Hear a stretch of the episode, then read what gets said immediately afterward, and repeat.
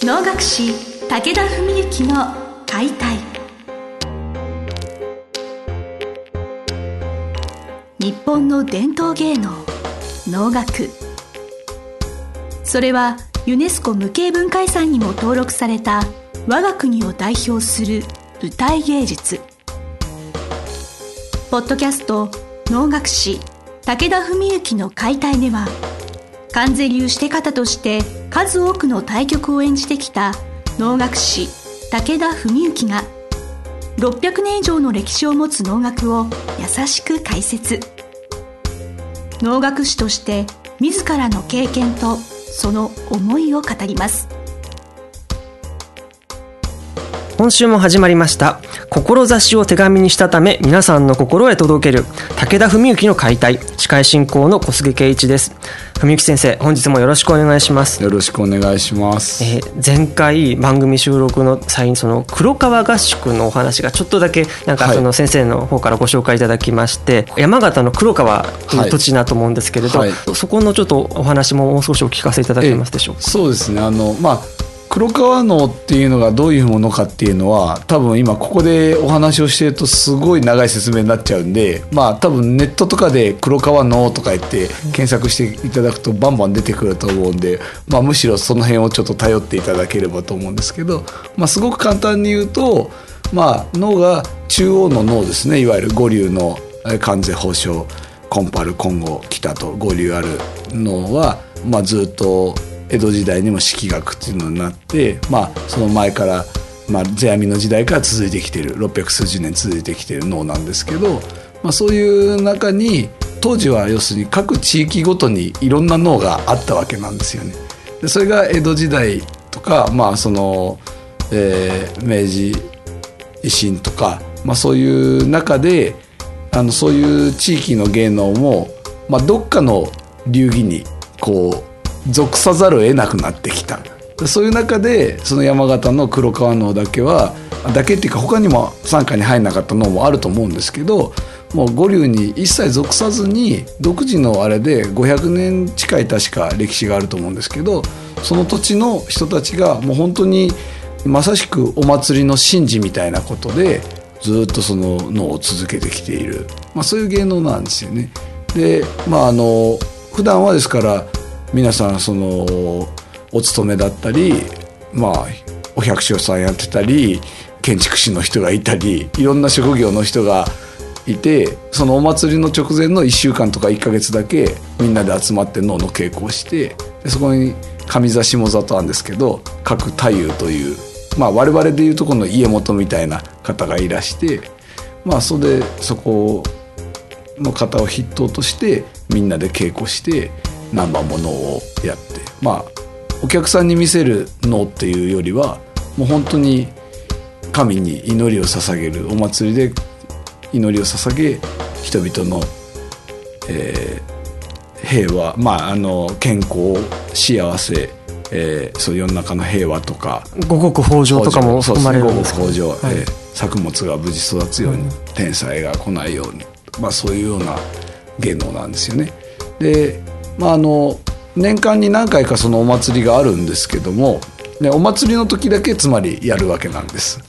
あの私お話をお聞きしながらすごくびっくりすることがいくつかあったんですけど、はい。ええお祭りの1週間前から練習を始めるんであえっと、そのお祭りの規模とか、はい。えっと、多分やる演目のあれによると思うんですけど、まあ、あの本当にだから簡単なというか多分一番だけとかだったら以前にもやったことあるようなものだったら1週間前から合わせ始めるとか、まあ、ここには人によっては多分足りてない人はもっと長くこうその太夫さんのとこに行って稽古を受けたりはしてると思うんですけどみんなで合わせ始めるのはそれぐらいらしいですね。きっと子供の時からそういうものを見たり聞いたり、お稽古を受けたりしてきたからきっと1週間前でもえそれなりに形ができるというのもええ。あるのですか、去年のあの僕は2月にですね実は初めてその黒川能の扇祭っていうのにまあそれが一番年間で大きいお祭りなんですね。2月の頭、えっと、3日だったかなにあるものなんですけどであのまあ関税流の中でもその私の属する関税会という団体の私よりちょっと先輩で清水義成さんっていう能楽師がいらっしゃってでその人がですねあの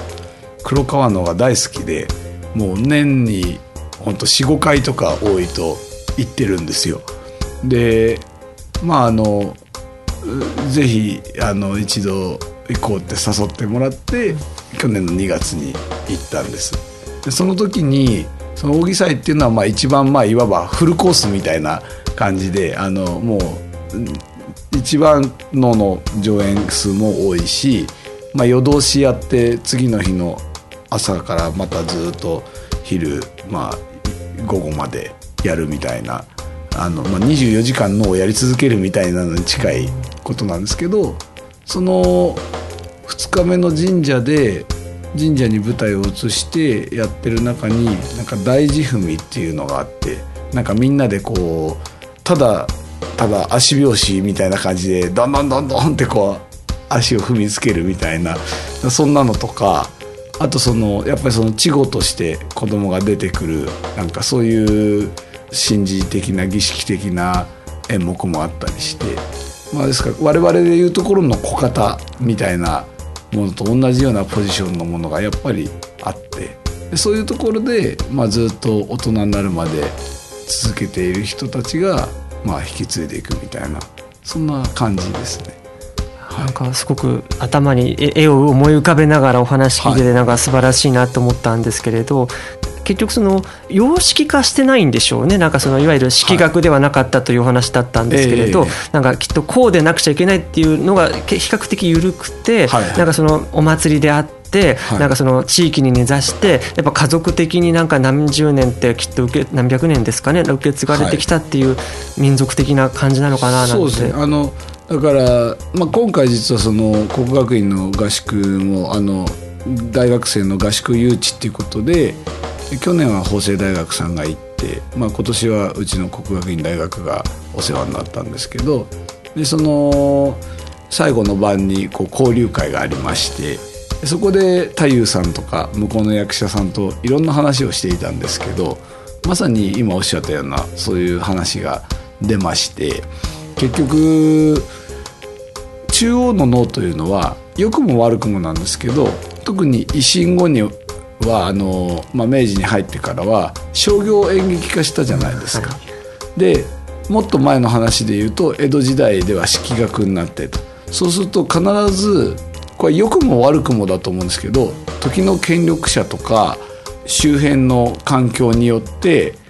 芸能自体に影響があると思うんですよ。それはもちろんいい面もあると思うんですけどひょっとするとあまり好ましくない影響もある場合もあると思うんですよね。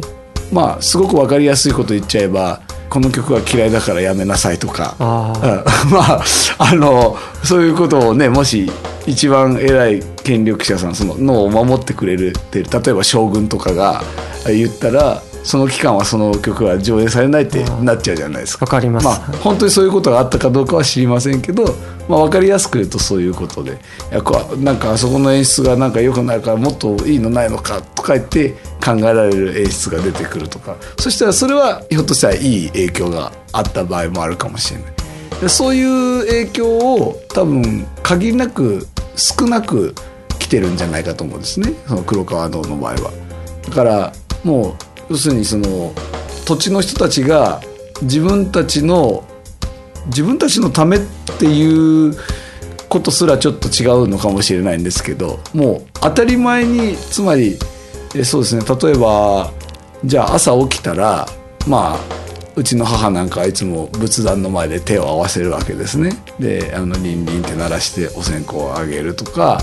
まあ例えばキリスト教の人だったらね、あの主の祈りを毎朝祈るとか食前感謝の祈りをするとかそういうのと同じような感覚でもう本当宗教儀礼的なやるのが当たり前みたいな、うん、だから好きとか嫌いとか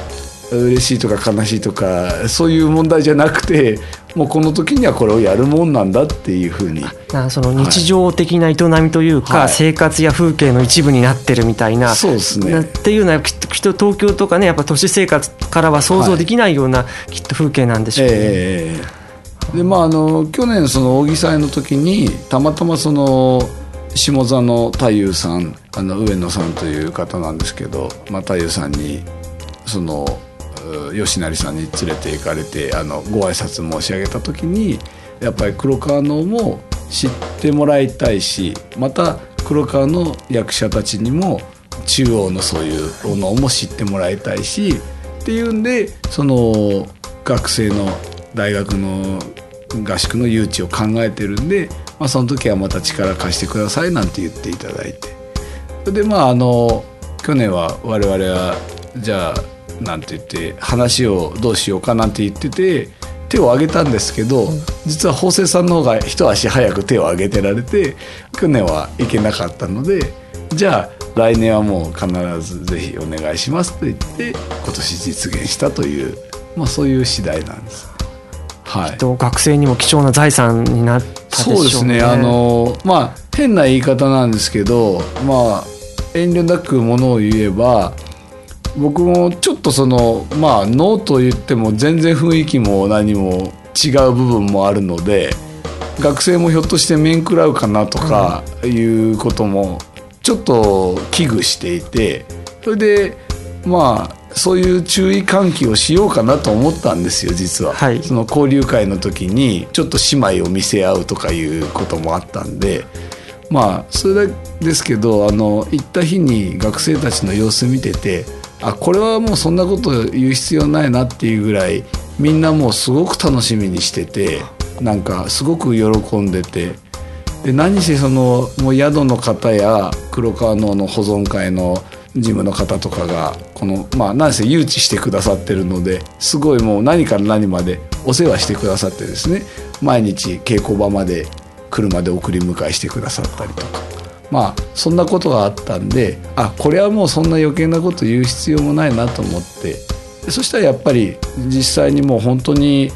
黒川能の方々は舞台に出てってから演じ始める前に手をついていわゆる土下座的な形で全員が一礼するんですよ始めと終わりに舞台上で。でやっぱりもう始まったら学生もみんな誰も何にも言わずに全員正座して見てますし半分ぐらいの子はあちらが礼したら一緒に礼をしてて、まあ、本当はお客さんに礼してんじゃなくて神様に礼をしてるので、はい。まあちょっとその反応は違うんじゃないかなとか思いながらもまあでも本当にそんな感じでで、まあ、交流会も本当にすごく和気あいあいと、まあ、お互いのねなんかそういうやってることとかいろんな話をして盛り上がりましたね。なのでもう本当これが最後と言わずなんか何か機会があればねあのそうですね。私もなんかなんかきっかけがあれば行ってみたいと思いましたし、ええ。これを聞いてる方もぜひ黒川に行ったらこのお話を思い出していただければなと思います。そうですね。はい。はい。はい、ということでお時間になりましたので今日はこの辺で。先生今日もどうもありがとうございあました。りがとうございました。本日の番組はいかがでしたか？番組では武田文幸への質問を受け付けております。ウェブ検索で「武田文幸」と入力し検索結果に出てくるオフィシャルウェブサイトにアクセス。その中のポッドキャストのバナーから質問フォームにご入力ください。ぜひ遊びに来てくださいね。